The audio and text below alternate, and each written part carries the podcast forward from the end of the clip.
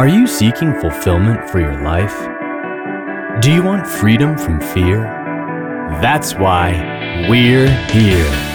Welcome to Jesus 101, introducing you to the real Jesus. And now, here's your host, Elizabeth Talbot, with Mike Tucker. I'm Mike Tucker. And I'm Elizabeth Talbot. And Elizabeth, we were talking about how anxious we are at times to have things happen. Yes. I was uh, referencing my wife's pregnancy because, you know, especially when the first one came along, it was just so exciting to me. I'd watch that stomach of hers grow and knew that something exciting was inside and I could not wait to see it. Mm. And so even before she was in labor, when it was time, I thought to go, aren't you feeling anything? you know, yeah. I kept asking her, do you have any pains? No, Mike, I'm not. Yeah. And, you know, pregnancy is a wonderful metaphor of the way God deals with timing. That's right. We're going to go to that in, just a few minutes. But before that, I want to tell you that of all the things of God, mm-hmm. Timing is what I struggle the most Oh, yeah. I understand with. that. Me too. Yeah, because maybe sometimes I say, okay, I understand this is God's will. I don't understand fully how, mm-hmm. but His timing, I have struggled with that. And I remember one time in my life when I went back to Argentina to talk to my grandma because she's very wise. And I said, you know, I don't understand God's timing. And she said, you know, God has a lot of variables that take place when he's counting time. It's mm-hmm. not just the time going by. And she talked to me about chicks again. Yeah. I have a lot of stories about chicks. She says in the farm we used to look at the eggs and we saw the chicks trying to come out. We could see they were starting to break the egg. Yeah. But if we broke the egg for them, mm-hmm. their muscles were not developed. Hmm.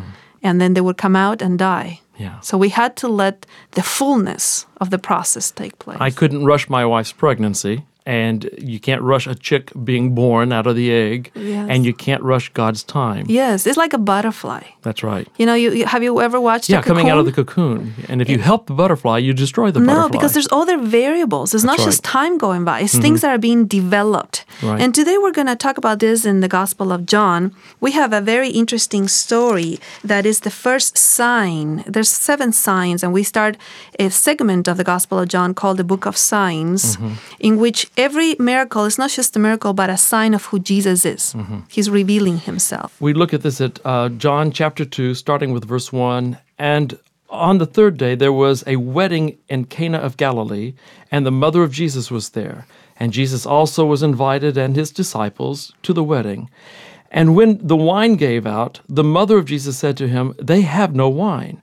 And Jesus said to her, Woman, what do I have to do with you? My hour has not yet come. This is the sentence that we're going to spend our time with today. My hour has not yet come. Mm-hmm. But let's finish the story, being that all the stories in the Gospel of John have two levels, and mm-hmm. we, we should uh, finish the story so we can talk to you about it. Verse 5 His mother said to the servants, Whatever he says to you, do it. Now there were six stone water pots set there for the Jewish custom of purification, containing twenty or thirty gallons each. Jesus said to them, Fill the water pots with water, and they filled them up to the brim. And he said to them, Draw some out now, and take it to the head waiter. And they took it to him.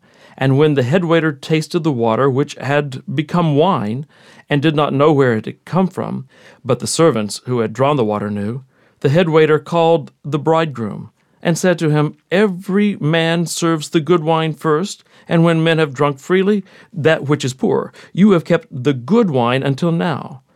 This beginning of his signs Jesus did in Cana of Galilee, and manifested his glory, and his disciples believed in him. So here we have the first sign of the seven that we discussed.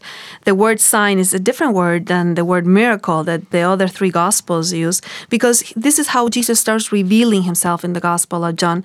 And this particular story, of course, has a lot more content because of the two levels between water and wine, which has to do with the same content that you have seen in the Synoptic Gospels when he talks about the old wine and mm-hmm. the new wine. Mm-hmm. That's why it's so important that these waters were in the water pots of purification. Purification, used for ceremonial purification. And yet that became wine, which is now symbolic of the blood of Jesus, which ultimately purifies us That's of right. all sin. So there is a, a, passage, a shift of paradigm. And many of the other gospels talk about old wine, uh, new wineskins, mm-hmm. new wine.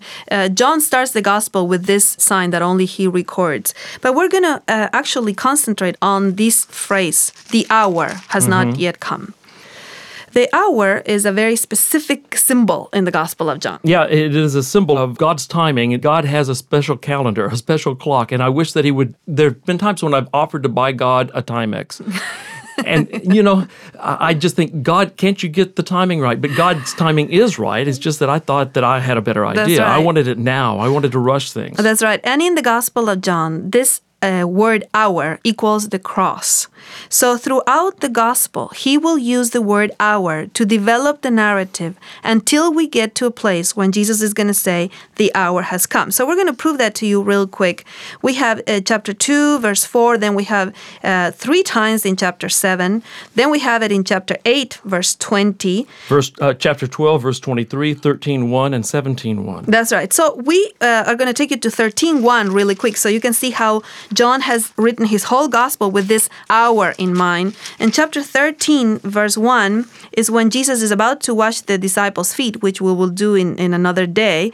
But he starts the narrative in that way. 13.1. Now, before the feast of the Passover, Jesus, knowing that his hour had come, and here it is, had come. Yes, because he, sh- yeah, he was departing to the Father. He was going to finish uh, here in this world. That's right. See, this hour had now come, and the final one, which is the the one that says, "Okay, it's here. The hour is here," is chapter seventeen, verse one, where it says, "Jesus spoke these things, and lifting up his eyes to heaven, he said, Father, the hour has, Has come. Has okay, come. so every time you see the hour, we're pointing to the cross from That's the right. beginning of his ministry all the way to the end.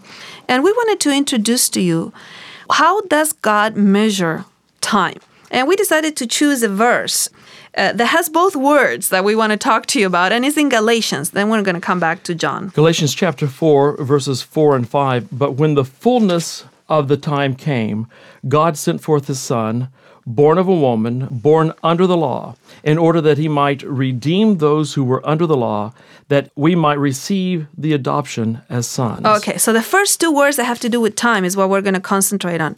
The fullness, Fullness of time. Of time. Those are two different words. Mm-hmm. Time, everybody knows. The word is chronos in Greek, and we get a lot of words in English. Yeah, chronometer and, and Yeah, all kinds of things. Chronological and so That's forth. right. All those things that measure time as, a, mm-hmm. as a linear measuring of time. Mm-hmm. But the word fullness is a different word. Mm-hmm. And the word in Greek is pleroma. And it has to do with plenty. We have the word plenty or plenitude That's in. English. Is full. So it's not that God is just measuring time as it goes by. He's also measuring the variables that are coming together like a pregnancy. Yeah, the, a good thing at the wrong time is a bad thing. That's and right. so God says, wait a minute, a, a lot of variables have to take place, as you have mentioned. A lot of things have to happen in order for this to be exactly the right time. If we rush a good thing, Mm-hmm. then a good thing becomes a bad thing. Yeah, the best uh, metaphor perhaps that we have is pregnancy. Mm-hmm. It's not just the nine months that are going by, but if nine months are going by and nothing's growing, Then we have a problem. yes, because we have other variables that need to. That's why you're rushing your wife to the hospital. It was not a good idea, I know, but I was anxious to see the child. I mean, I, I wanted to know who the child looked like, what what this child was like, and I, you know, I was a first time father, so this was rather exciting. That's right. But still, it was better waiting until the right time when the child uh, Was fully developed. was ready to come out, and Okay. then the child let us know. All right, here come the pains. Yeah, so if you remember this phrase, now we can go back to the Gospel of John to see the fullness of time. Not just the time going by, but the fullness.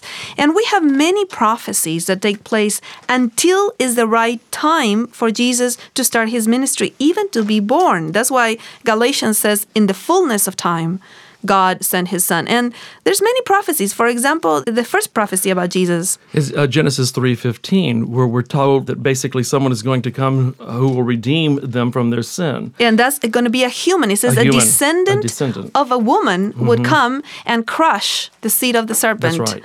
Uh, so we already have one variable. It's going to be a human being. A human being. Then in Genesis 12, when he's talking to Abraham, um, the covenant, if you want to read it, verse 3 and 4, it says that all the peoples of the earth would be blessed through his descendants. And I will bless those who bless you, and the one who curses you I will curse. And in you all the families of the earth shall be blessed. So when the time comes for Jesus to be born, many things have happened that allow for all the families of the earth to be blessed because basically Rome has built all these roads and all roads lead to Rome, Mm-hmm. That's right? right. we've, we've got the roads. We also have a common language because Greek becomes the language that is spread throughout the world. That's and so we right. got a common language. We have peace, prosperity. We have the opportunity to travel more freely and to communicate the gospel. Yeah, so when we see Jesus coming, we realize that these prophecies have taken place. And then we have prophecies that talk about Jesus' lineage being from David. We have Isaiah chapter 7 talking about it would be born of a virgin. We have Micah, Micah 5 5, 2 2. that he would be born in Bethlehem. So think of all the variables that are coming together to complete the pregnancy of God. That's right. If it had happened before, it would have been wrong. But this was the right time. This was the, the right setting for Jesus to die. That's right. And, for the church to be established. And actually, Jesus' hour in the Gospel of John is the cross. Mm-hmm. right. Everything from his birth on is pointing to this moment when he would die. And that was his timing. This was his purpose. And, you know, God's timing in your life may be different. You may think that God needs to act right now, but God is waiting for a lot of variables, and He's going to bring about things in your life at exactly the right time. Yeah, and many of those variables are hidden to us. We don't know them. We can't see the big picture, can we? We can't see the end from the beginning. We don't even see the struggle that's going on behind the scenes in our lives right now. But it's happening. It's happening in your life and my life. But if you will trust God, He will make known to you the right thing at the right time when the hour is full. the fullness of time has come. Thank you for joining us today on Jesus 101. For more insights and resources, connect with us at Jesus101.tv. That's Jesus101.tv. Like us on Facebook at facebook.com forward slash Jesus101 Institute and follow us on Twitter at Jesus101 Media. Until next time, live free.